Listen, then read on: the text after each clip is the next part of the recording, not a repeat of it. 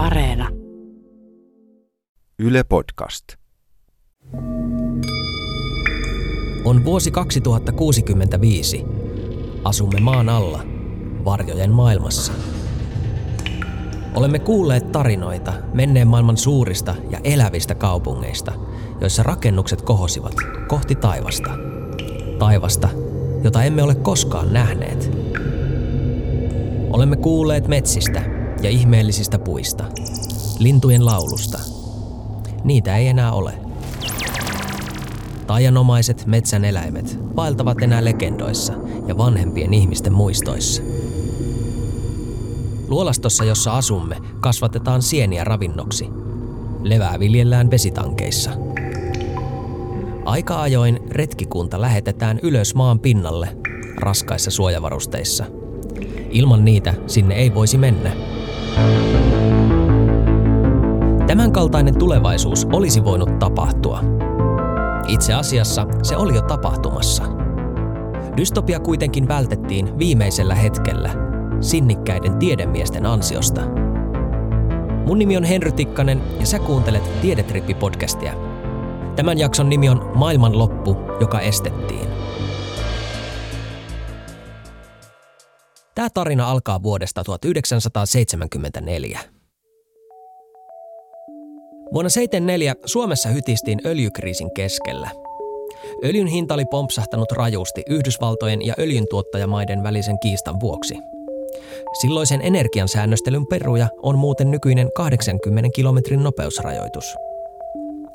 Noihin aikoihin öljyteollisuuden haitallisuudesta ei ollut minkäänlaista kärryä. Kukaan ei myöskään ollut huolissaan kemian teollisuuden tekemisistä. Paitsi kaksi tutkijaa. Mario Molina ja Franklin Sherwood Rowland, eli Sherry Rowland. Nämä kaksi Kalifornian yliopiston kemistiä olivat tehneet havainnon, joka järkytti heitä. Jääkaapit tuhoavat planeetan säteilykilpeä. Eivätkä pelkästään jääkaapit, vaan myös rakennusten eristemateriaalit, talojen ja autojen jäähdytysjärjestelmät ja jopa hiuslakkapullot. Minkälaista vaaraa se aiheuttaa, jos otsonikerros ohenee tai häipyy kokonaan? Jos se häipyy kokonaan, niin ei puhuta edes niin suuresta vaarasta. Se on kauhistuttavaa. Ilman otsonikerroksen tarjoamaa suojaa auringon ultraviolettisäteily hävittäisi elämän maan pinnalta. Molina ja Rowland julkaisivat havainnoistaan artikkelin Nature-lehdessä kesäkuussa 1974. Otsonikerros on tuhoutumassa. Raflaavat väitteet saivat huomiota ja käynnistivät keskustelua tiedepiireissä. Kun aihe nousi otsikoihin, kemian teollisuuden ja talouden puhuvat päät pilkkasivat. Gimme a break! Roland kuitenkin puhui aiheesta kaikille, jotka suostuivat kuuntelemaan. Sanomalehdille, Yhdysvaltain kongressille, kenelle vain. Hänen viestinsä oli raju. CFC-yhdisteet on kiellettävä, jos haluamme välttää katastrofaalisen ilmastonmuutoksen, lukemattomat ihosyöpätapaukset ja vielä pahempaa, maailman lopun. Oho, näinkö on? Ja mikä CFC? Englanniksi se on lyhenne sanoista chlorine, fluorine, carbon. Suomeksi siis kloori, fluori ja hiili. CFC ovat kaasumaisia, kloorattuja tai fluorattuja hiilivetyjä.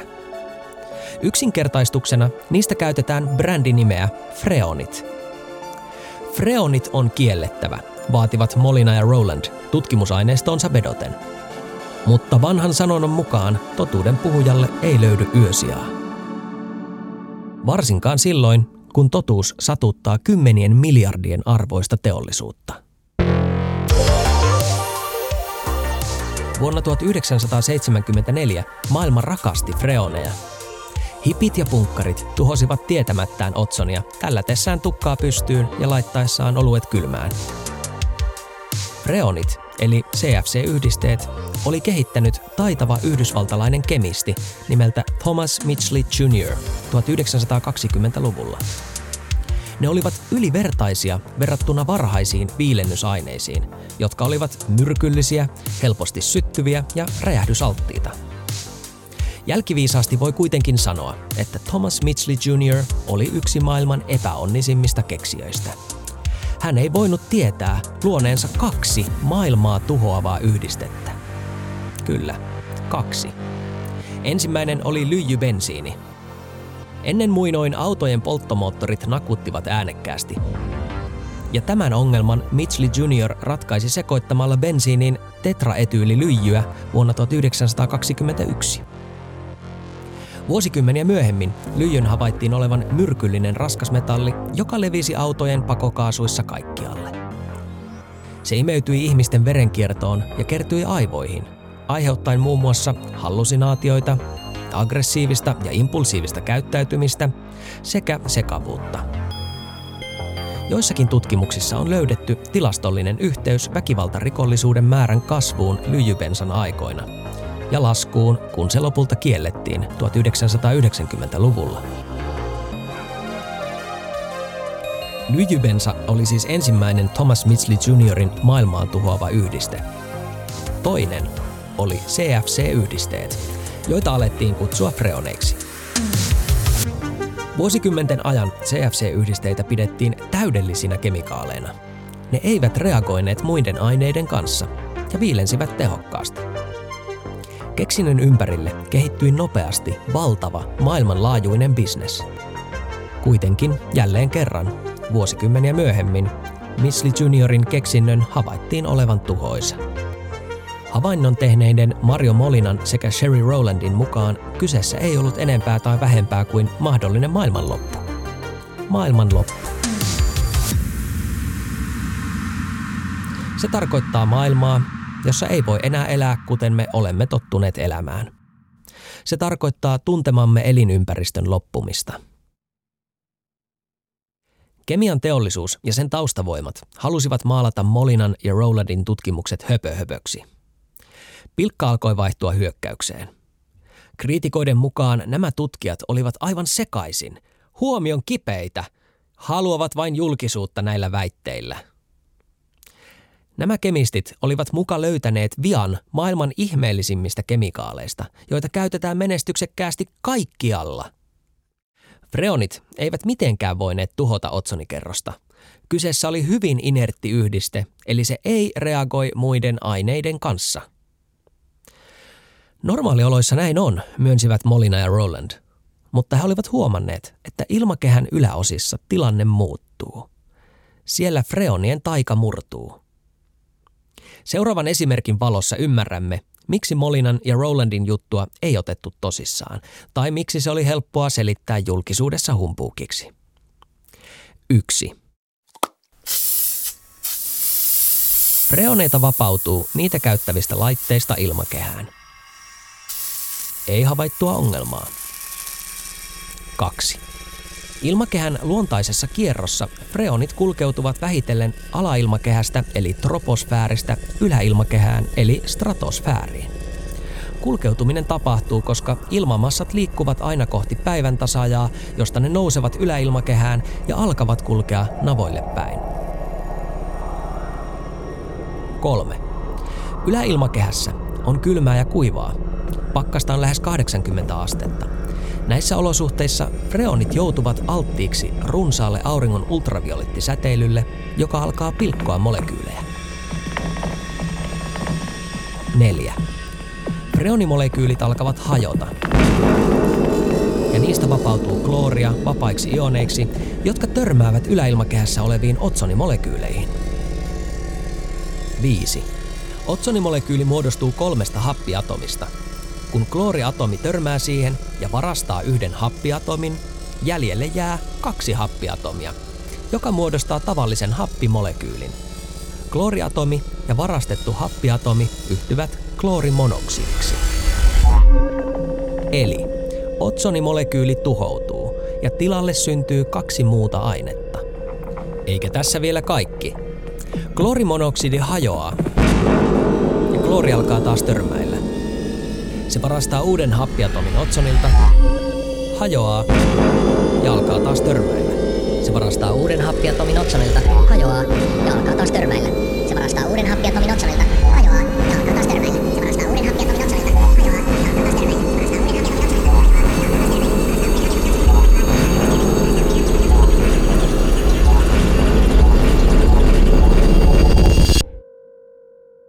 Molina ja Roland laskivat järkyttävän luvun. Vain yksi klooriatomi kykeni aloittamaan kaoottisen ketjureaktion, jonka seurauksena tuhoutuisi 100 000 otsonimolekyyliä. Ja samaan aikaan kemian teollisuus puski freoneita maailmaan satoja miljoonia kiloja vuodessa. Joka vuosi. Koko maapallon otsonikerros oli vaarassa tuhoutua, mikäli luvut pitivät paikkansa. Molina ja Roland luulivat aluksi tehneensä virheen, mutta tarkistuslaskelmat antoivat koko ajan samat luvut. Erään kerran Rolandin vaimo kysyi mieheltään, miten tutkimus edistyy. Ihan hyvin, Roland vastasi väsyneenä ja jatkoi. Se vain saattaa tarkoittaa maailman loppua. Kemistejä kohtaan sateli vaikka minkälaisia syytöksiä, ja heidän väitettiin jopa työskentelevän Neuvostoliiton turvallisuuspalvelu KGBn laskuun. Jos vertaa tähän päivään, niin samanlaista vastarintaa kohtaavat hälytyskelloja soittavat ilmastotutkijat. Kemian teollisuus esitti, että jos otsonikatoa ylipäätään on, niin se johtuu luonnonreaktioista, kuten tulivuorten purkauksista. Kuulostaako tutulta? Roland alkoi kohdata häirintää ja vainoa. Hänet saatettiin kutsua puhumaan freoneja käsittelevään tilaisuuteen, mutta viime hetkellä kutsu peruttiin. Siellä, missä Roland pääsi puhumaan, kuten Yhdysvaltain senaatissa, kemian teollisuuden kätyrit kohdistivat häneen syytöksiä ja hyökkääviä kysymyksiä. Totuuden puhujalle ei ollut yösijaa. Vuosien kiistelyn jälkeen Yhdysvaltain lainsäätäjät tulivat vastaan.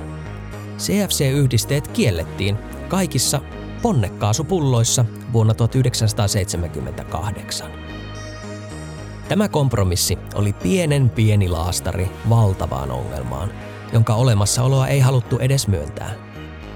Sherry Rowland valittiin Yhdysvaltain kansalliseen tiedeakatemiaan ja hän sai useita alan palkintoja, mutta kutsuja kemian teollisuuden ja valtion tapahtumiin ei enää tullut. Hänen viestiinsä oli kyllästytty. Rowland oli myös turhautunut siihen, että tiedettä ei otettu vakavasti – hän kumosi teollisuuden kirjavia selityksiä nimittäin niitä hammaskeijuteorioiksi.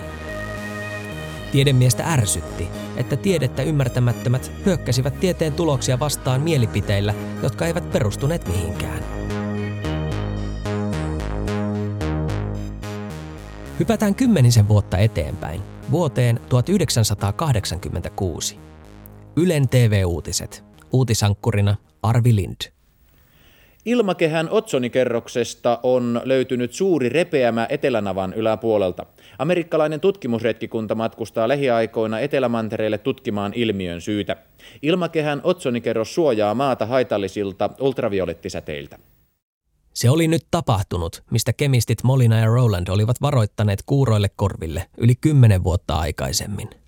Nyt sille oli todisteita. Ensimmäisen havainnon massiivisesta otsonikadosta oli tehnyt brittiläinen retkikunta Etelä-Mantereella maaliskuussa 1985. Lähes Yhdysvaltojen kokoinen alue otsonikerroksesta oli ohentunut noin puoleen normaalista. Ylen TV-uutisissa suomalainen tutkija topputteli siten, kuten vain suomalainen osaa. Kyllä minun vaikutelmani on se, että se on ihan normaali luonnollinen ilmakehän ilmiö. Otsonikato nousi kuitenkin laajasti otsikoihin ja julkiseen keskusteluun 80-luvun puolivälissä. Osa järkyttyi syvästi. Toiset vähän välittivät, ja kemian teollisuus jatkoi kuin mitään ei olisi tapahtunut.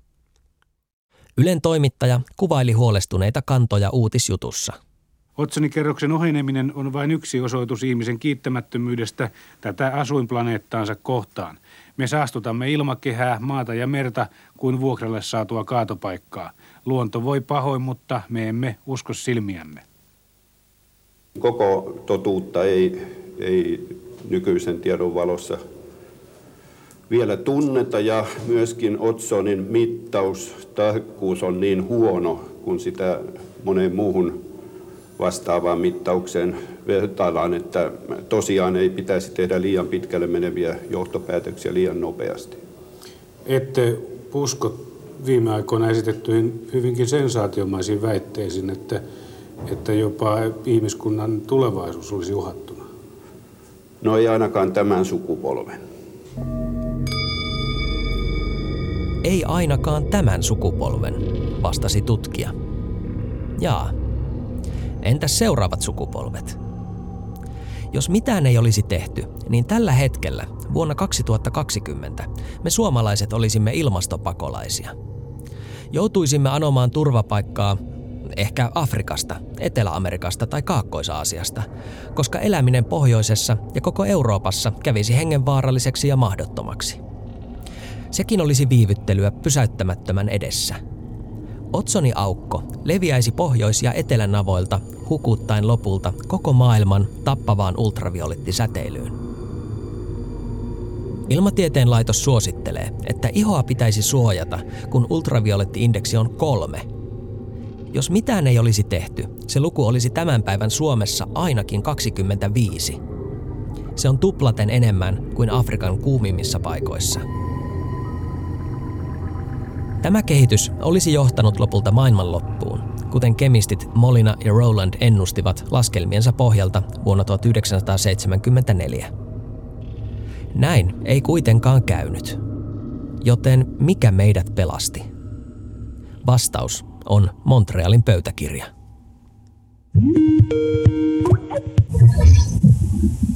Mä olin nuori ympäristötieteen opiskelija, kun nämä asiat oli tapetilla.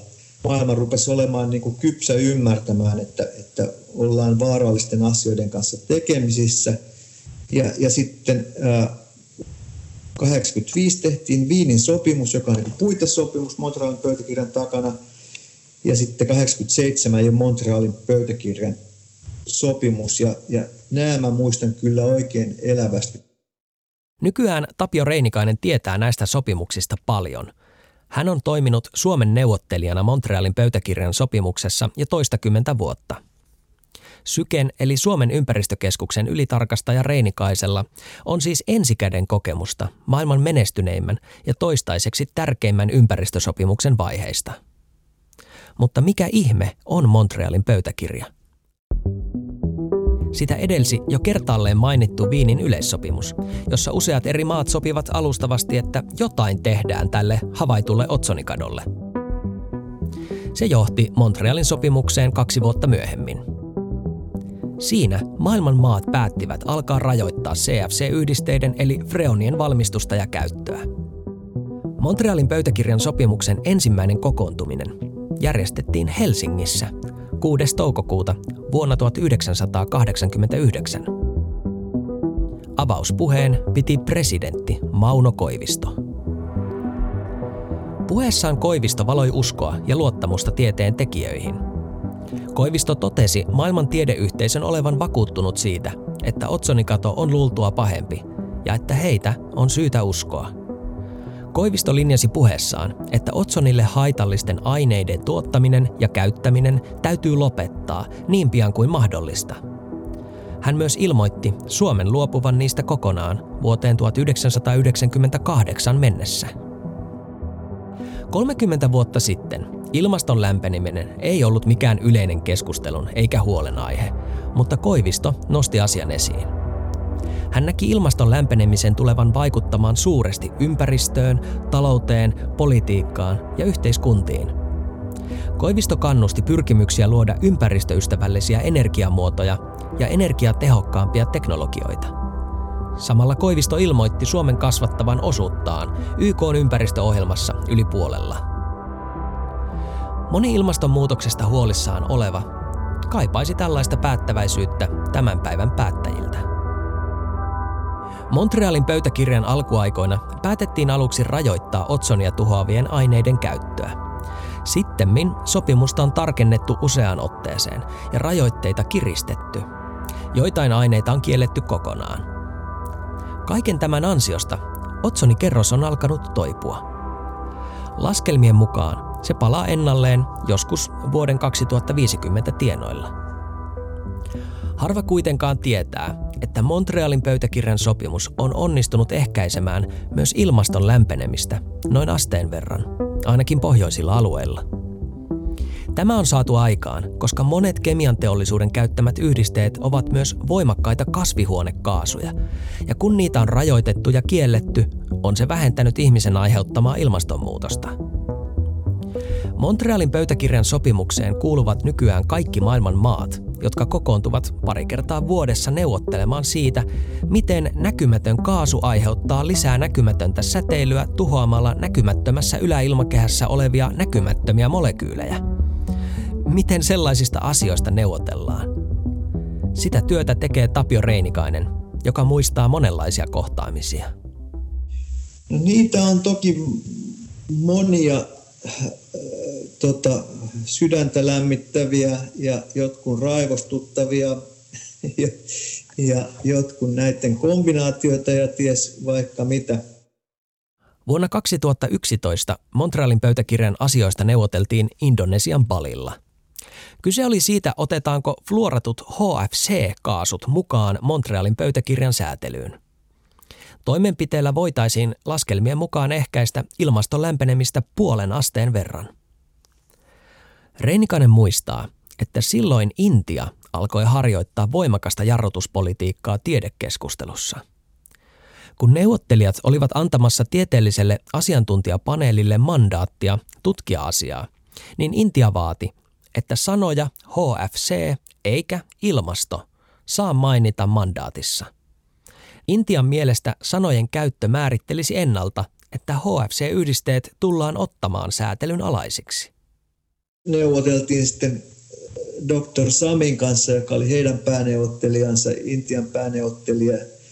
Ja mies kyllä osasi olla, olla niin kuin todella tiukka ja melkoisen ärsyttäväkin. Ja, ja, tota, ja mennä tullen, mennen tullen pajatti tulemaan, tulemaan niin kuin kovaa, kovaa tekstiä ja, ja vaati, että näitä sanoja ei saa mainita ja niitä ei saa laittaa mandaattiin. Ja oli jo perjantai-ilta pitkällä ja asia neuvotteluviikko lopussa ja piti saada päätökseen. Ja, ja tota, sanoi, että, että kun on kuitenkin niin, että, että niin kuin ilmakehää pitää tutkia kokonaisuutena ja emme pysty niin kuin Otsonin ää, tota, kerroksen käyttäytymistäkään niin kuin tutkimaan, jos ei, jos ei tiedetä niin sitä kaasujen kokonaisuutta ja ilmakehän dynamiikkaa.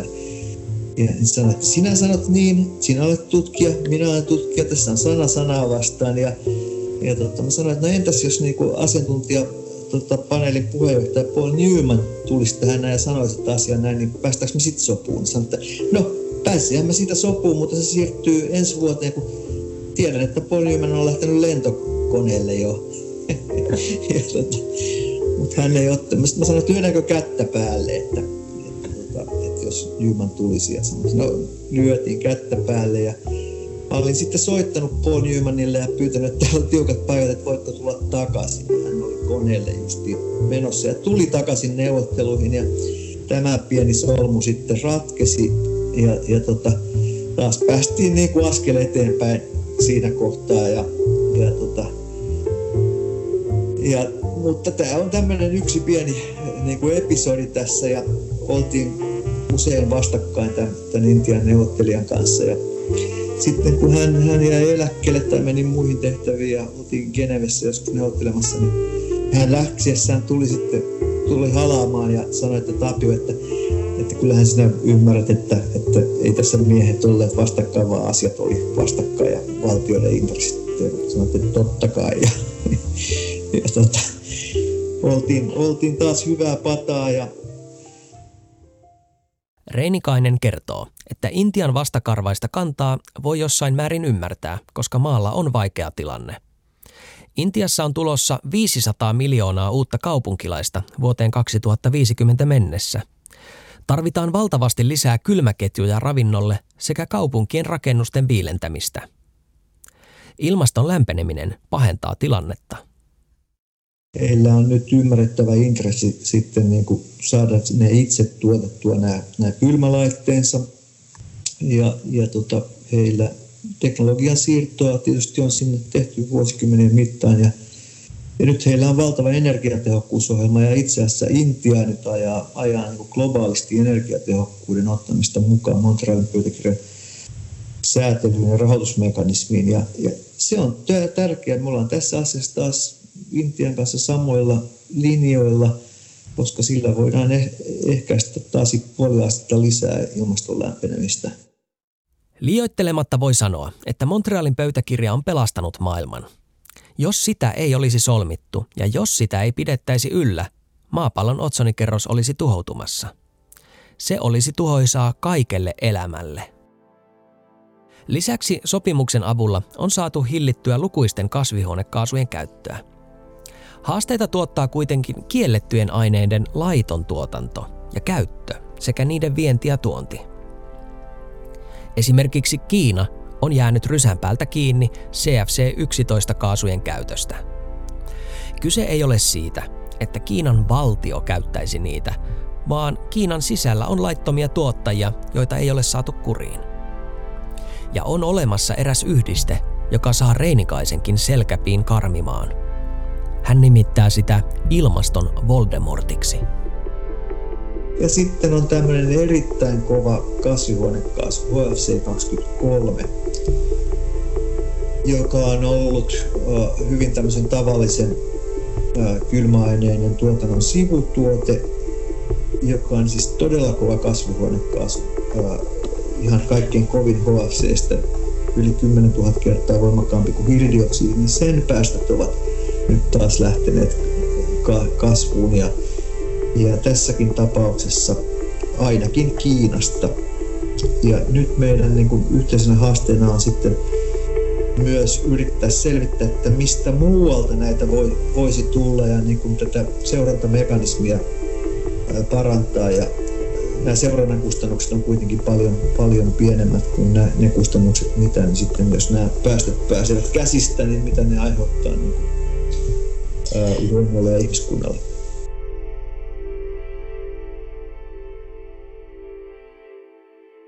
Pitkälle on tultu vuodesta 1974, jolloin kemistit Mario Molina ja Sherry Rowland havaitsivat ensi kertaa freonien tuhoavan maapallon elintärkeää otsonikerrosta. Rohkeat tiedemiehet nousivat vastustamaan kymmenien miljardien arvoista teollisuutta ja joutuivat myrskyn silmään.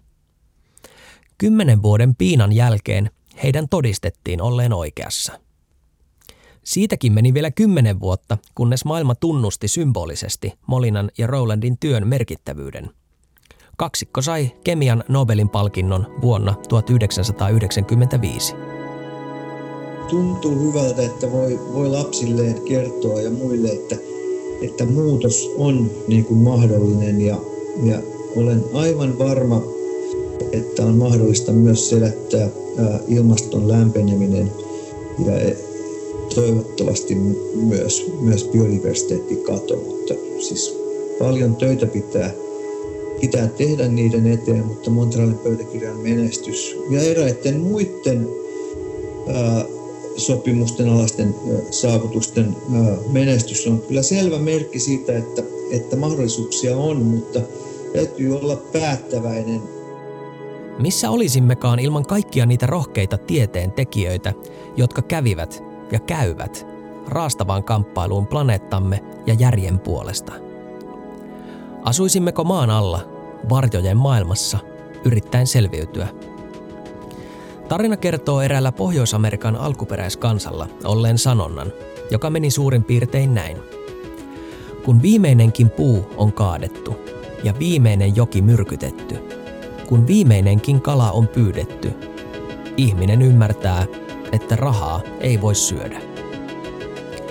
Ja mainittakoon, että Montrealin pöytäkirjan sopimuksen hyödyt lasketaan sadoissa triljoonissa euroissa. Edistys kannattaa. Kiitos, että kuuntelit. Mä olen Henry Tikkanen ja tämä oli Tiedetripin jakso Maailman loppu, joka estettiin. Kaikki Tiedetripin jaksot löytyvät Yle Areenasta. Somesta löydät mut nimellä Henry Ossian.